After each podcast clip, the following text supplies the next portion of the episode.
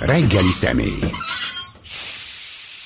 Forman Balázs, közgazdász geográfusa, a Neumann János Egyetem docense. Jó reggelt kívánok! Jó reggelt kívánok! Tisztelettel köszönöm. Művéről fogunk beszélni. Mikor kezdődött az orosz kapitalizmus válsága? Az jut eszembe, hogy valamelyik nap láttam egy cikket, az volt a címe, hogy Putyin véget vet a kapitalizmusnak Oroszországban, aztán kiderült, hogy nem erről van szó. Arról van szó, hogy a nyugati típusú, vagy mondjuk a orosz társadalomba beépült, elmúlt 25-30 évben beépült nyugati típusú kapitalizmus távozásáról van szó, egyszerűen elmennek ezek a cégek.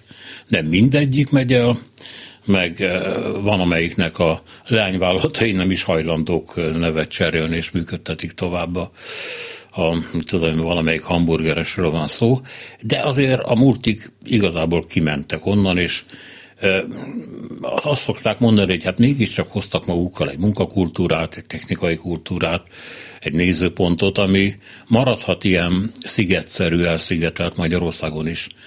Sok jele volt ennek, de mégiscsak létezett valamiképpen, tehát most Oroszország egyedül marad a maga kapitalizmusával. Az milyen? Az orosz kapitalizmus, ami létrejött 1990 után, az mondjuk azt, hogy meglehetősen sokszínű, meglehetősen fragmentált.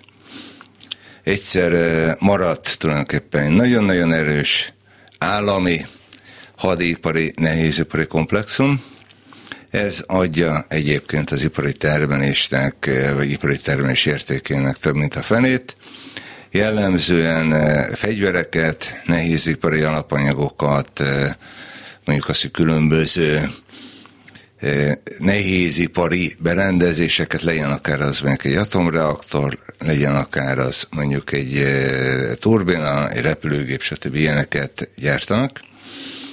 Van egy privatizált része mondjuk ennek a nehéziparnak, ez jellemzően alapanyaggyártásra specializálódott, tehát vegyiparban, műtrágyagyártásban, részben olajiparban, kohászatban, stb. Vannak jelen, mondjuk ezek az oligarchák tulajdonában lévő cégek.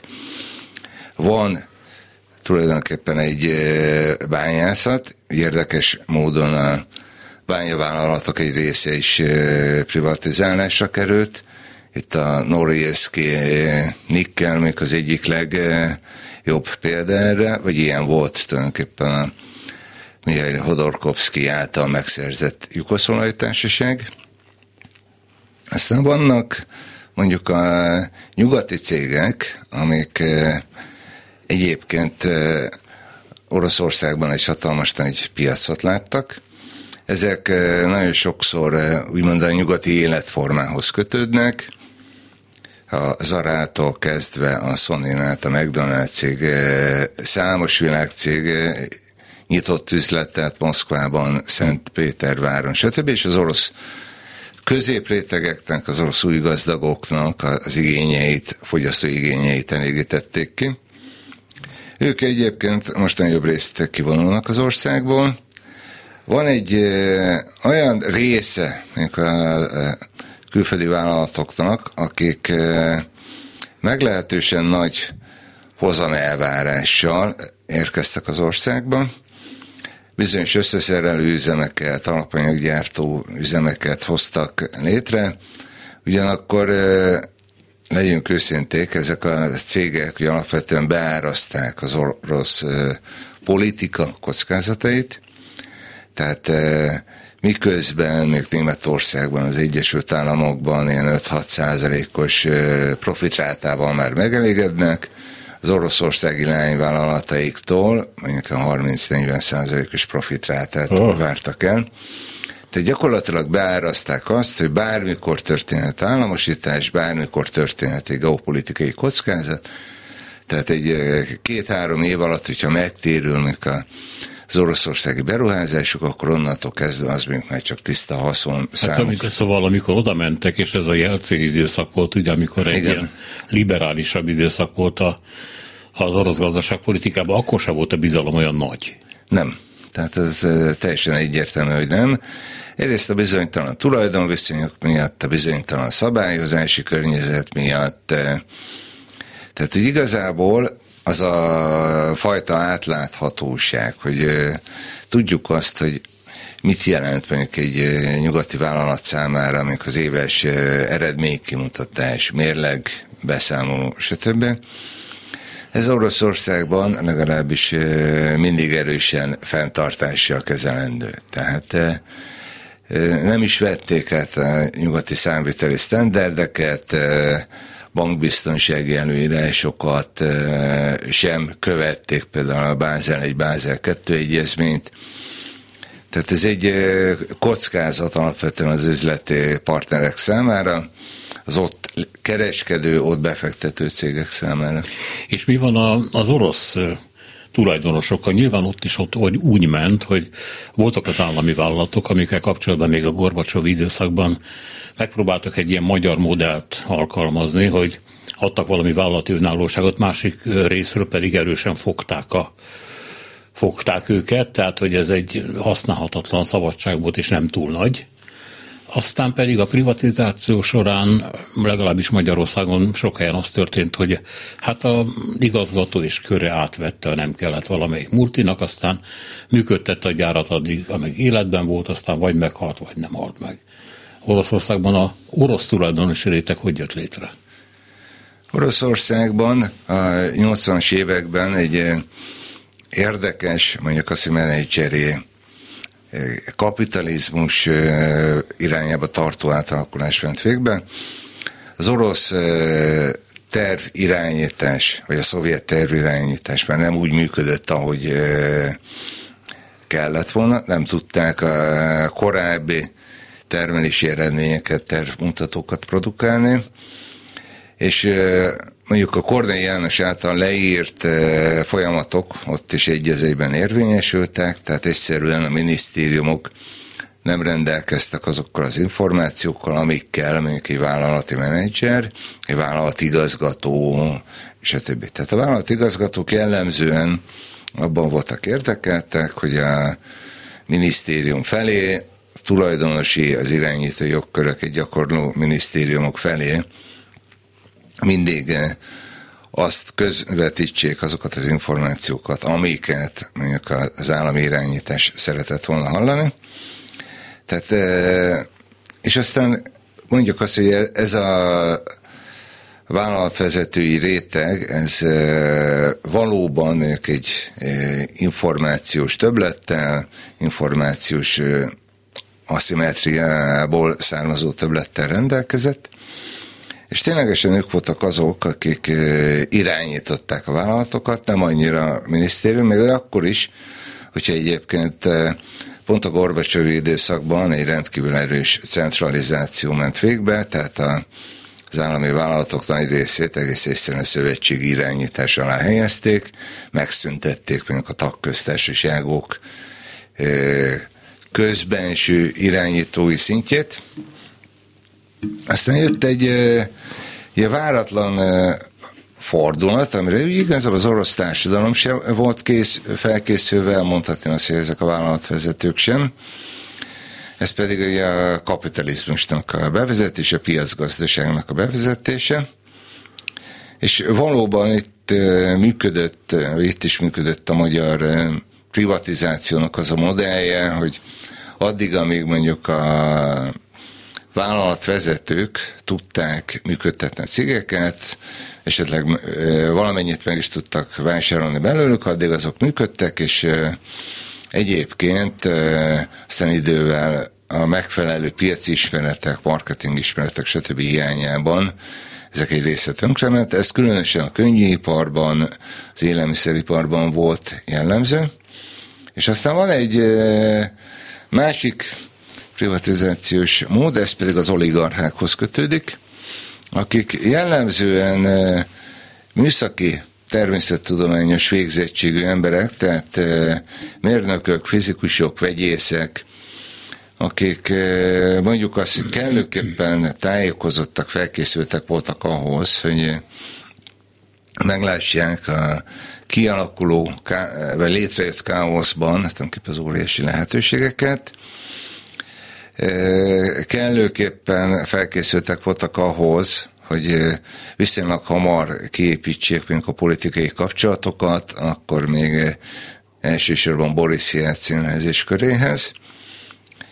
És megindult egy olyan privatizáció, amelyben mondjuk azt, hogy ezek a viszonylag rövid életű vállalkozásokat felmutató, de nagyon agresszívan fellépő, nagyon, mondjuk azt, hogy egyébként tehetséges emberekből álló csoport, ez elérte azt, hogy kedvezményes hiteleket kapjon, óriási összegekben, kedvezményes áron tudja megvásárolni az általán kiszemelt cégeket, bányákat, nehézipari cégeket, és aztán később megjelentek a kereskedelmi bankokban, médiában, és minden olyan helyen, ami mondjuk egyrészt látványos volt, másrészt a politikai és egyéb befolyásokat erősítette.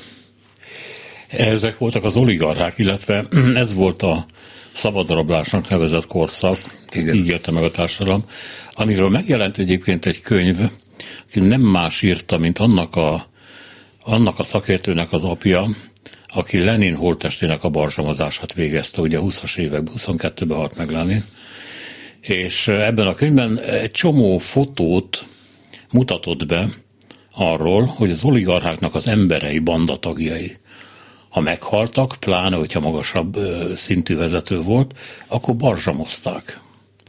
Balzsamozták, és a képét rá fotogravírozták a hatalmas nagy márvány sírkövekre, és ezekkel a orosz temetők tele vannak. Ez volt az a pillanat, amikor megérkezett Jelcin után Putyin, aki megpróbálta az oligarcháktól elvenni a politikai részt, hogy abban ne tudjanak beleszólni. Állítólag ez igazából nem sikerült, de minden esetre azok az oligarchák, amelyek életben maradtak, nem kerültek börtönbe, vagy nem üzték el őket az országból, azok gyakorlatilag úgy kezelik a saját vagyonukat, mint ami bármikor elvehető tőlük. Tehát ez tulajdonképpen minden Putyiné. Igaz ez? Tehát, hogy az orosz kapitalizmusnak ez a porzmódja leírható azzal, hogy tulajdonképpen van egy keresztapa?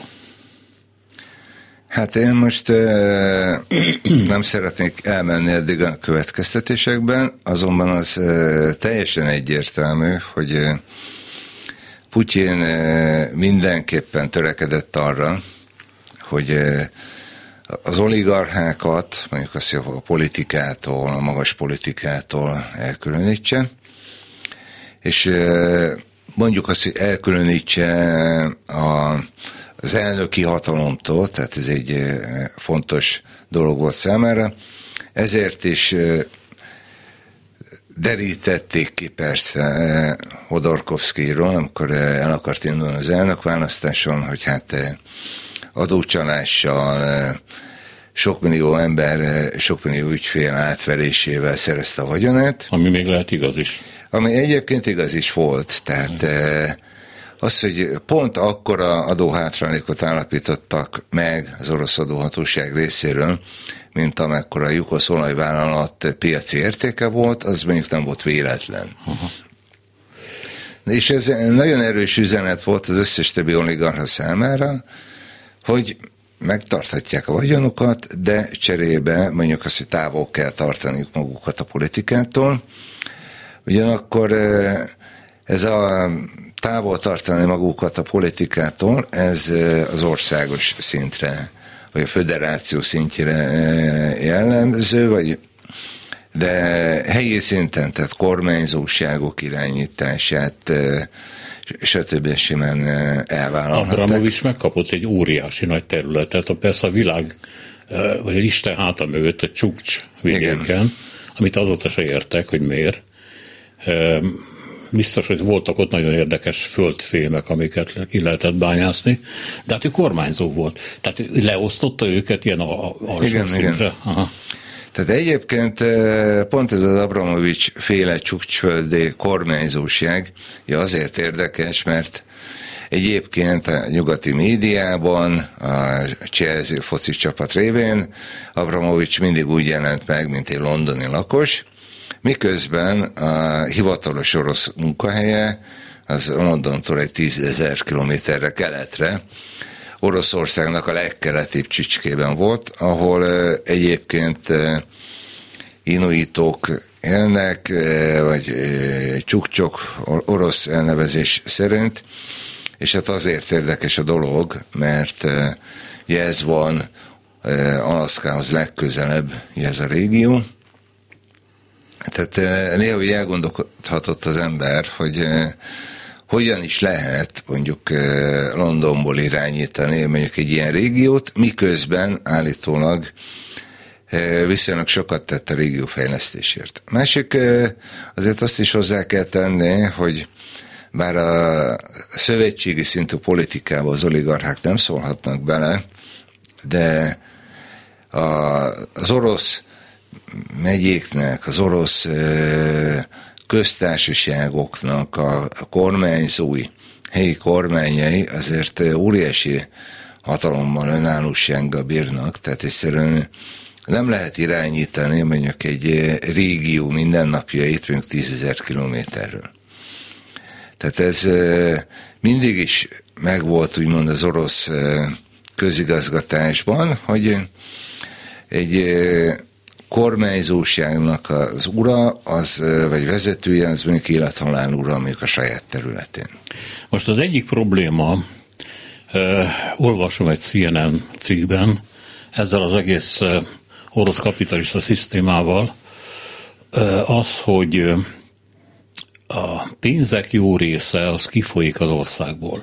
Ezt a orosz elit szerette a nyugat nyakába varni, hogy ide jönnek ezek a multik, nem itt adóznak, megkeresik hatalmas pénzeket és elviszik, de az ember megnézte, hogy ki vesz Dél-Franciaországban villákat, vagy éppen méregdrága lakásokat Londonban, hogy a britek most néznek szembe azzal, hogy ugye 1 millió font fölött bármikor kaphatott egy orosz oligarcha tartózkodási engedélyt, végtelen tartózkodási engedélyt, és nem kellett más csinálni, csak belépnie mondjuk a valamelyik brit kulturális társaságnak a felügyelő bizottságába, és akkor már védve is volt. Ezek iszonyatos pénzek, amik nem egyszerűen csak kifolytak az országból, hanem offshore számlán voltak. Úgy számol a CNN, hogy 2015-ben az orosz GDP 60%-a volt offshore számlán, vagyis hamis cégeken keresztül, amiket egyébként mondjuk amerikai bankok hoztak létre, vagy brit bankok hatalmas jutalékokért. Lehet ez? Mert ez azt jelenti, hogy gyakorlatilag ezek az emberek kirabolták az országot. Azt gondolom, hogy az egy fontos magyarázat, és még egy lehetséges magyarázat, hogy kirabolták az országot.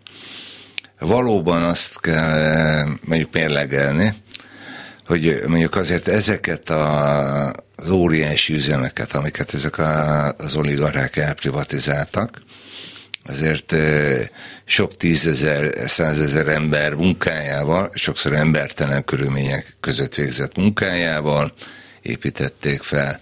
Nagyon sokan még az életükkel fizettek, úgymond ezekért.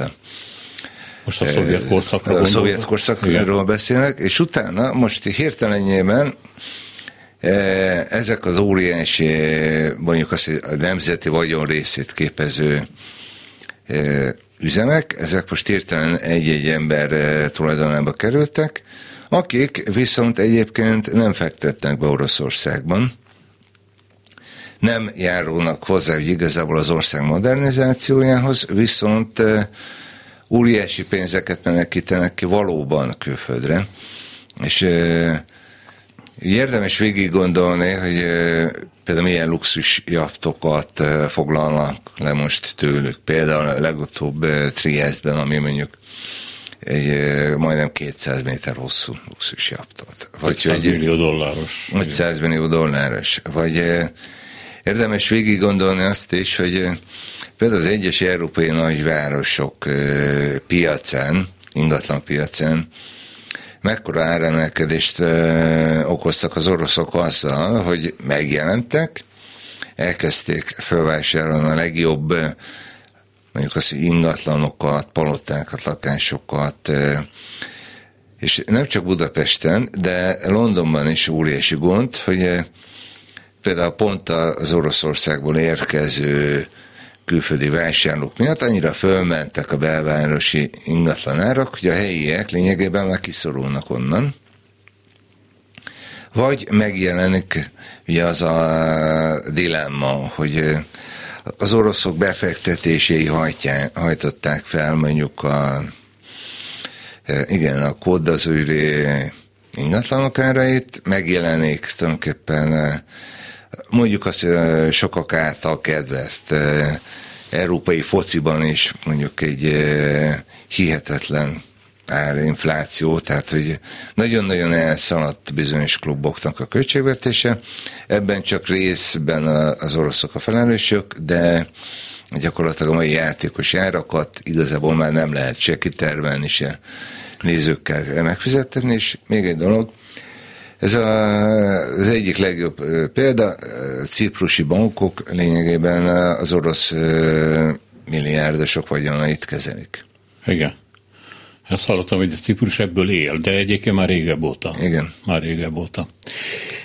Ez a rendszer felelőse azért, amit az emberi kívülről észrevesz az orosz gazdaságon, hogy tudniillik, pontosan a szovjet korszakot írja le, amennyiben óriási mennyiségű nyersanyagot exportál, energiahordozókat, gyémántot mondjuk, prémeket, ami az egy kicsit ilyen harmadik országbeli, fegyvereket, na ez már egy nagy hatalomnak a...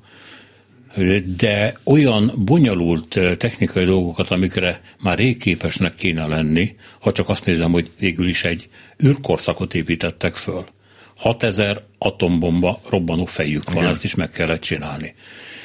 Óriási katonai fejlesztéseik vannak, most vetik be az egyik legfejlettebb rakétájukat Ukrajnában sajnos. Szóval hogy ebből, ami létrejött, hogy a Szovjetunióban volt korábban, nem változott semmi a szerkezete a gazdaságnak, és hogy amit zsenialitásban, mondjuk az űrkutatásban kitaláltak az orosz tudósok, abból nem lett polgári termék, mert az Egyesült Államokban lett. Ott fejlődött az űrkutatás, a NASA, fejlődött a fegyveripar, akkor jobb polgári repülőgépek is lettek például. Oroszországban, itt most hadd idézzek mondjuk egy viszonylag friss adatot, évente kb. 1000 szabadalmat jelentenek be. Nem sok. Az nem sok. Az Egyesült Államokban évente kb. 80 000. Németországban önmagában, ami még lényegesen kisebb ország, mint az USA, önmagában mondjuk egy ilyen 18-20 000 jegyeznek be évente, de mondjuk azt, hogy az alig 10 milliós Svédországban is mondjuk 4000 fölötti a bejelentett szabadalmak száma. Ez valahol azt mutatja, hogy az orosz fejlesztések egy jó része vagy nem publikus, tehát kimondottan haditechnikai célú, vagy egyáltalán nem foglalkoznak sem például szellemi jogvédelemmel, tehát ez egy például világkereskedelemben még azért egy kritikus pont, vagy pedig egyáltalán nem kerülnek ki mondjuk a civil szférába, mondjuk a haditechnikai fejlesztéseknek, mondjuk az eredményei. És addig, amíg Oroszországban azt lehet mondani, hogy a hadipari, nehézipari komplexum, az mondjuk állam az államban, nagyon sokszor mind a mai napig zárt városokban működik, óriási erőforrásokat emészt fel, és mondjuk azt, hogy szinte kizárólagos feladata mondjuk a különböző fegyvereknek az előállítása, a fejlesztés és a többi. Eddig az Egyesült Államokban a hadipari fejlesztések egy jó része az civil vagy polgári vállalatokon keresztül megy, tehát az Egyesült Államokban tulajdonképpen nincsenek igazán állami tulajdonban lévő ipari cégek, tehát ott magáncégek egyébként, hogyha haditechnikai megbízásokat teljesítenek is, akkor is van mondjuk egy polgári, mondjuk az, hogy lábuk, amin keresztül azért nagyon sok, mondjuk azt, hogy technológia átszivárog mondjuk a polgári életbe. Másik, azt is hozzá kell tenni, hogy az Egyesült Államokban a kutatásfejlesztés egy nagyon jelentős része úgymond az egyetemeken keresztül zajlik. Tehát az egyetemeket csak részben, vagy kisebb részben finanszírozzák az oktatási feladatok ellátásért. Amit az alkotmány, amerikai alkotmány rögzít, az az, hogy a kutatás, a tudomány művelésért lehet pénzt kapni, szövetségi pénzt kapni, stb. Tehát Amerikában valahogy sokkal jobban megvannak azok a mechanizmusok, ösztönzési mechanizmusok, tulajdonosi mechanizmusok, amik azt segítik elő, hogy a katonai célú fejlesztések, azok átmenjenek a civil életbe, és ennek az egyik legjobb példája például ugye a Szilíciumvölgy, San Francisco mellett, ahonnan még számos informatikai világcég indult, de egyébként nagyon sokáig katonai megbízásokat teljesítettek, vagy ugyanilyen mondjuk a Bostonban lévő MIT és mondjuk Harvard, aminek a kutatásai legyenek akár azok biotechnológiai, anyagtudományi és egyéb kutatások szintén nem kis részben, még a Pentagon által finanszírozottak, viszont megjelennek mondjuk a polgári életben is az eredmények. Hát igen. Azért nem érti az ember, hogy az Oroszországban miért nem történik meg. De ugorjunk vissza ahhoz a korszakhoz, amit a Jelcininek szoktak nevezni, amikor egyébként ezzel kapcsolatban nagyon sok ilyen összeesküvés elmélet van meg, történetek, amikor is Amerika megszállta Oroszországot, legalábbis ugye az egyik ilyen elmélet szerint ez történt, és talán a Johns Hopkins Egyetemhez köthető társaság indult el Moszkvába, hogy tanácsokat adjanak, hogy hogyan kell fölépíteni a kapitalizmust. Ezek az emberek jól meggazdagodott értek vissza Amerikába. Ez a történet második része. És ráerőltettek az országra egy olyan modellt, ami Oroszországban nem működőképes. Ebből káosz lett, rablások lettek, oligarchák nőttek ki a földből gombamód, az ország szegényedett, a tanárok nem kapták meg a fizetésüket, hát tudjuk, ez egy valóságos helyzet volt akkor, és mindenki megkönnyebbült sóhajjal fogadta, hogy egy alkalmatlan, inkompetens elnök után jött egy KGB-s, aki rendet csinált, és kétségkívül rendet csinált. Hogy milyen rendet, az egy másik kérdés. Tehát az első kérdésem, hogy volt-e az amerikai szakértőknek ilyen negatív szerepe ön szerint ebben a korszakban? A másik, hogy ez a liberális, privatizáló, a piacot kiépíteni akaró korszak miért lett sikertelen igazából? A kérdésre adandó válasz az meglehetősen nehéz. Egyrészt, hogyha abból indulunk ki, hogy a rendszerváltáskor a közgazdaságtan mainstream részének a legfőbb paradigmája a piacgazdaság volt, és itt ne felejtsük el, hogy Nagy-Britanniában mondjuk az egyik szellemi szülőhazájában, mondjuk az akkori kapitalizmusnak 80-as években szinte mindent privatizáltak. Ez a Szecser korszak. Ez a Szecser korszak volt, hogy az Egyesült Államokban eleve nem is volt tulajdonképpen termelőzem állami tulajdonban, sőt, ez alkotmányba ütköző dolog, akkor mondhatjuk azt, hogy az angolszász tanácsadók akkor, amikor Moszkvában tanácsot adtak, akkor teljesen egyértelműen azt mondták, hogy az állami tulajdont azt le kell bontani, privatizálni kell. Mondhatjuk azt, hogy követték az amerikai kapitalistáknak mondjuk azt a mondását, hogy az első 1 milliónak az eredetét senki ne kérdezze, hát itt lehet, hogy valakinél ez nem 1 millió, hanem 1 milliárd dollár volt. És így igazából valóban nem igazították hozzá a tanácsaikat, mondjuk az orosz valósághoz, a kiinduló oroszországi feltételeket. Nem is ismerték azt a valóságot. Nem is ismerték, igen. Tehát egy nagyon erős, mondjuk talán azt mondjuk, mondhatjuk, hogy előítéletekkel teli, sok szempontból talán szűklátókörű tanácsadás volt.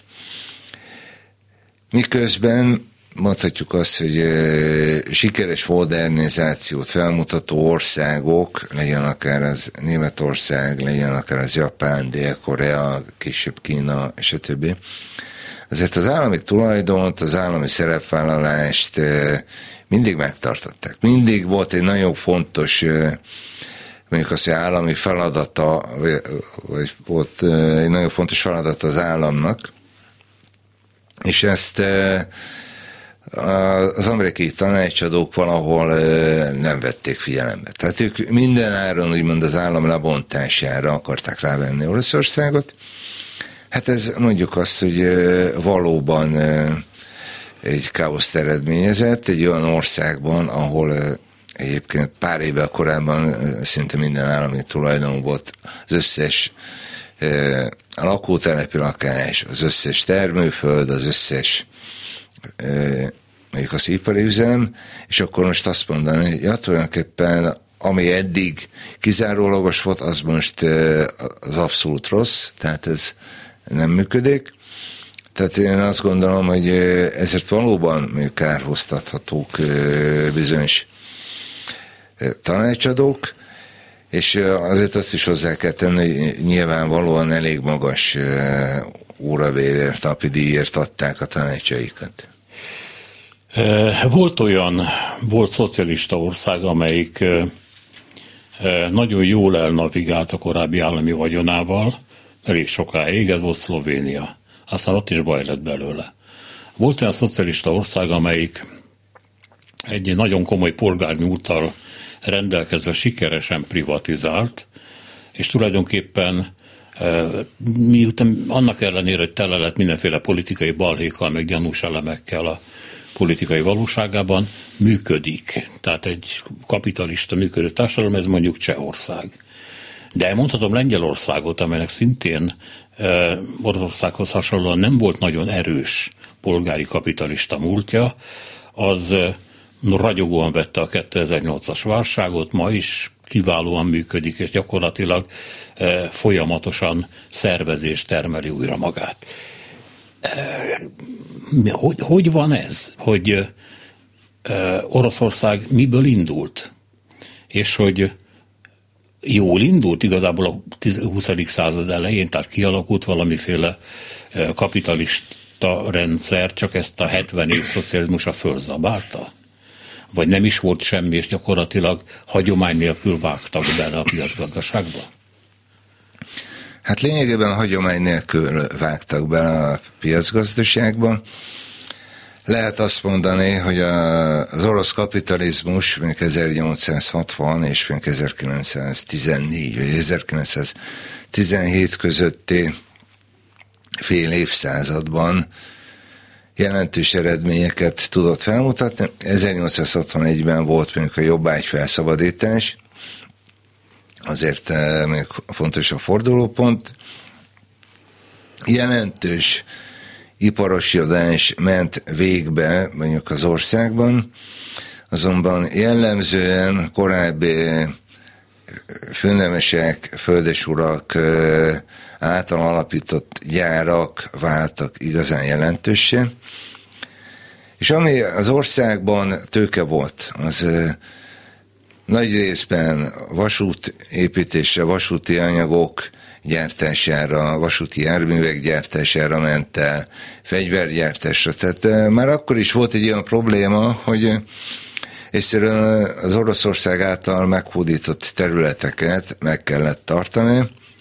Tehát a közlekedési infrastruktúra fejlesztés, a közlekedési eszközök gyártása az mindig egy kiemelt fontosságú feladat volt az orosz, a szovjet ipar számára, viszont nem jelent meg az a, mondjuk azt, hogy középosztály, nem jelent meg az a réteg, amelyik jelentős mennyiségben tudott volna az ipar által előállított fogyasztási cikkeket vásárolni. Egyszerűen nem jutott el az ország a gazdasági fejlődésben odáig, hogy jelentős élelmiszeriparral, könnyűiparral lett volna óriási kereslet, és mondjuk azt, hogy Oroszország 1910-ben körülbelül ott volt a gazdasági fejlettségét tekintve, az ipari fejlettségét tekintve, mint a Nagy-Britannia, mondjuk az első ipari forradalom után, mondjuk egy ilyen 70-80 évvel korábban. Akkor még Anglia, igen.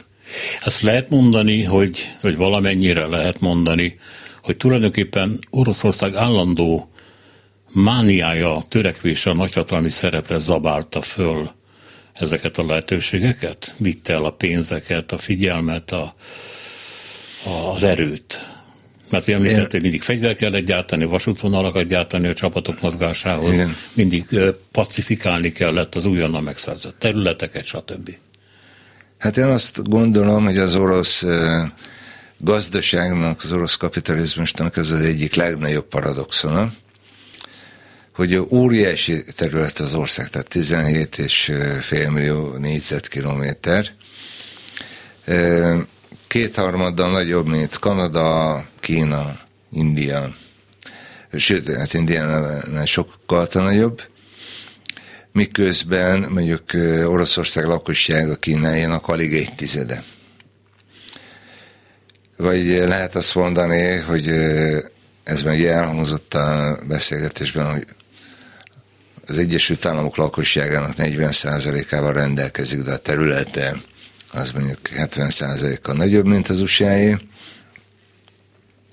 Tehát ez egy, mondjuk azt, hogy belakhatatlan, katonai erő nélkül megtarthatatlan óriási térség.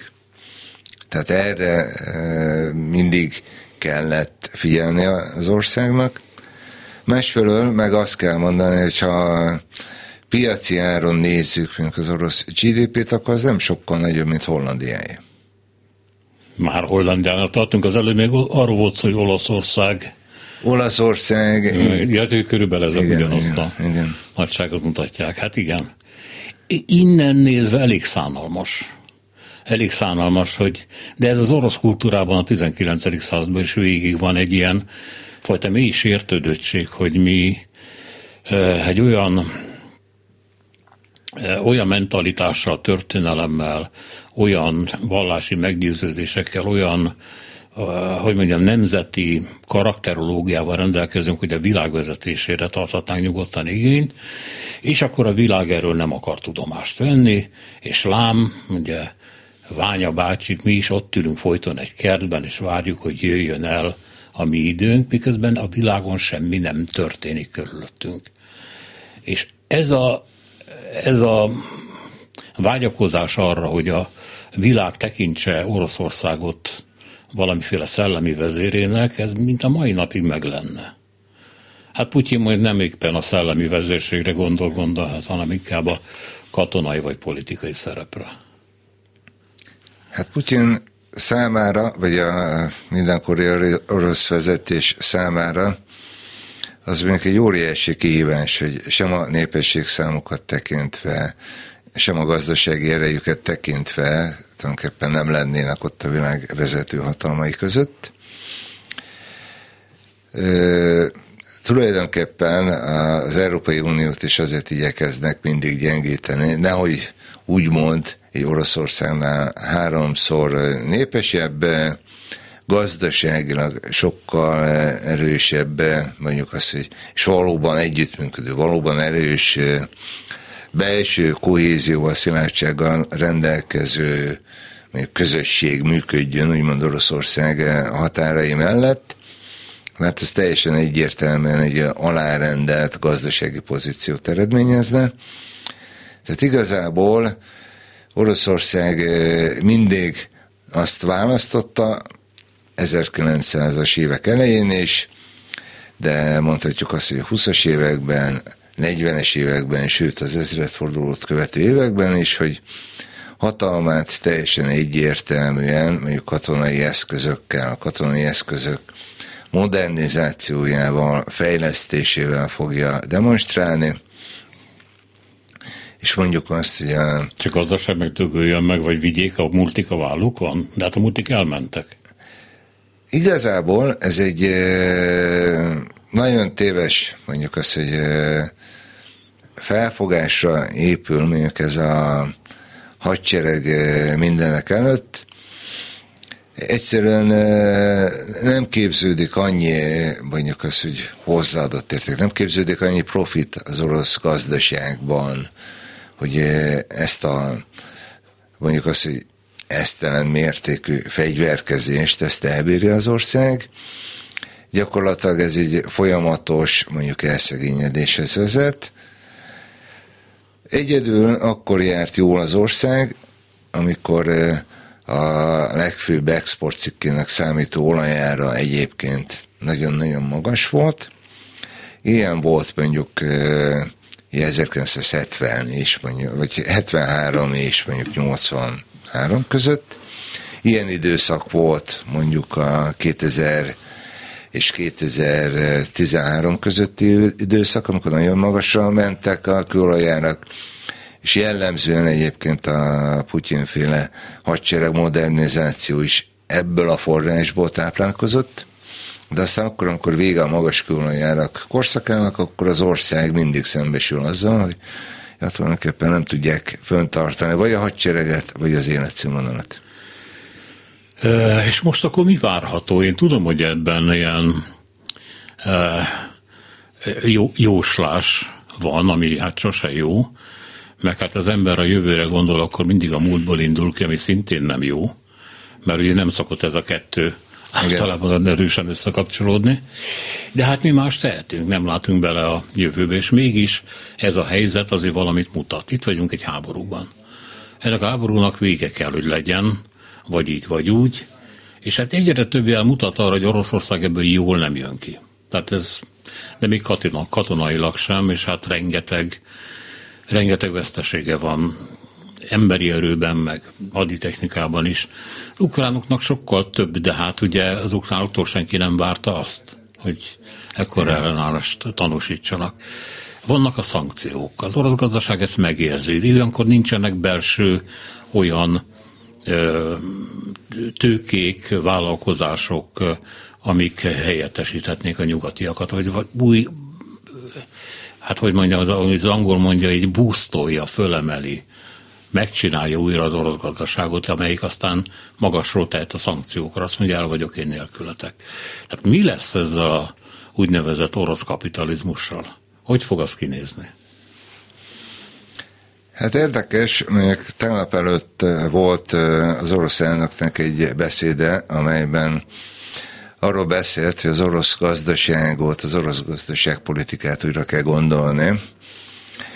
Itt gyakorlatilag a szankciók akkor fognak nagyon fájni Oroszországnak, ha egyébként kiderül, hogy ezek a nagyon csodálatosnak tartott, gondolt orosz fegyverek, ezek részben külföldi technológiára épülnek, külföldi gyártmányú csipeket használnak, hogy mit tudom én, az orosz katonai járművek, azok mondjuk nem orosz gumikat használnak, hanem mondjuk német vagy más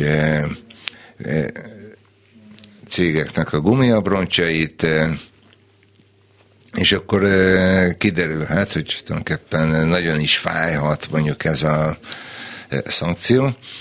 Most egyenlőre mondjuk azt, hogy az élet színvonalban, az életminőségben fog megjelenni még a szankcióknak a hatása. Tehát nagyon sok termék nem lesz kapható mondjuk az országban, de ahogy mondjuk például a HVG-ben is megjelent, ugye nyilván egy után gondot fog okozni, hogy mondjuk nem frissülnek mondjuk a szoftverek, hogy például gondot fog okozni, ez nem most, hanem mondjuk egy-két éven belül, vagy egy-két év múlva, hogy mondjuk orosz kőolaj és földgázipart technológiailag támogató norvég és japán cégek is, vagy német cégek is kivonulnak, és ekkor lehet, hogy most még működik mondjuk az orosz olajtermelés, de lehet, hogy 1-2-3 év múlva már nem lesz elég alkatrész ahhoz, hogy mondjuk újabb, mondjuk azt, hogy olajmezőket tárjanak fel, hogy a működő olajkutakat, vezetékeket megfelelően karbantartsák. Tehát ez most... Hát ez az összeomlás, amiről beszélünk, meg azt kérdezném, hogy van-e ebből önerővel fölfelé út? Hát önerőből legfeljebb akkor, hogyha itt most az állam az... mondjuk azt, hogy minden forrást igyekszik magához vonni, tehát ez adott esetben lehet mondjuk az oligarchák teljes vagyonának. És csinál egy óriási hitelkeretet, amire igen. lehet jelentkezni a gazdag vállalkozóknak. Igen, de én még azt sem tartom kizártnak, hogy bizonyos oligarchák vagyonát esetleg teljes egészében államosítják, hiszen mondjuk ez most egy ilyen zéró összegű játéknak tűnik, vagy lehet, hogy már nem is zéró összegű játékról beszélünk az orosz gazdaságban, hanem lassú, de biztos lejtmenetről. És hát amit ilyenkor még meg szoktak tenni, hogy általában a lakosság életszínvonalát csökkentik, vagy azt tartják még alacsonyabb szinten. Ez ismerve egyébként az orosz átlagember életszínvonalát, azért ez egy elég nehéz döntés lesz. Főleg úgy, hogy egyébként az oroszok a jelenlegi állami médiának köszönhetően tulajdonképpen nincsenek tisztában azzal, hogy egy nagyon súlyos háborút vívnak Ukrajnában. Tehát ők még mindig azokat a híreket kapják, hogy csak különleges katonai műveletek zajlanak, amik egyébként mondjuk azt ilyen játszik könnyedségűek mondjuk az orosz hadsereg számára. Hát nagyon nehezen tudom elképzelni, hogy nem törnek át egyszer ezek a hírek. Mert ugye azért a Facebookot nem tiltották be, bár korlátozzák, az Instát azt talán betiltották, a Twittert korlátozza, mindegy, nem működnek ezek a csatornák igazából. De hogy ebből semmi ne jusson az oroszokhoz, ebből nagyon nagy sok lesz, azt hiszem. De az már nem gazdasági, hanem politikai sok. Hát én azt gondolom, hogy nyilván azok a családok, amelyek elveszítették mondjuk a fiúkat, elveszítették mondjuk az apát, igen, stb. Azok nyilván meg fognak jelenni előbb-utóbb mondjuk az orosz nyilvánosság előtt. És annak idején a Szovjetunió úgy járt, mondjuk az afganisztáni háborúból visszatértekkel is, akiket ugye sokáig ugye afgánoknak is nevezett az orosz, vagy szovjet köznyelv. És nem lehetett egy idő után letagadni, hogy bizony nagyon súlyos veszteségeket szenvedtek el ott is, mondjuk a szovjet csapatok. Tehát előbb-utóbb lesz egy ilyen, hogy milyen politikai következményei lesznek, erre ugye nem szeretnék bele menni. Én azt gondolom, hogy Oroszország kifelé semmiképpen sem tudja úgymond megőrizni az arcát, tehát ez egy nagyon súlyos presztízsveszteség számára, hogy Putyin belföldön mit tud elérni, ezt nem tudjuk, hiszen igen. sosem választották igazából demokratikusan. Köszönöm szépen, hogy itt volt velünk. Forman Balázs közgazdász geográfus, a Neumann János Egyetem docense volt a vendég 9 és 10 óra között. Köszönjük szépen a figyelmüket. Dubos Krisztina, Csorba László, Zsidai Péter, Herskovics Eszter és Szénási Sándor készítette ezt a mai műsort. Még egyszer köszönjük szépen, minden jót!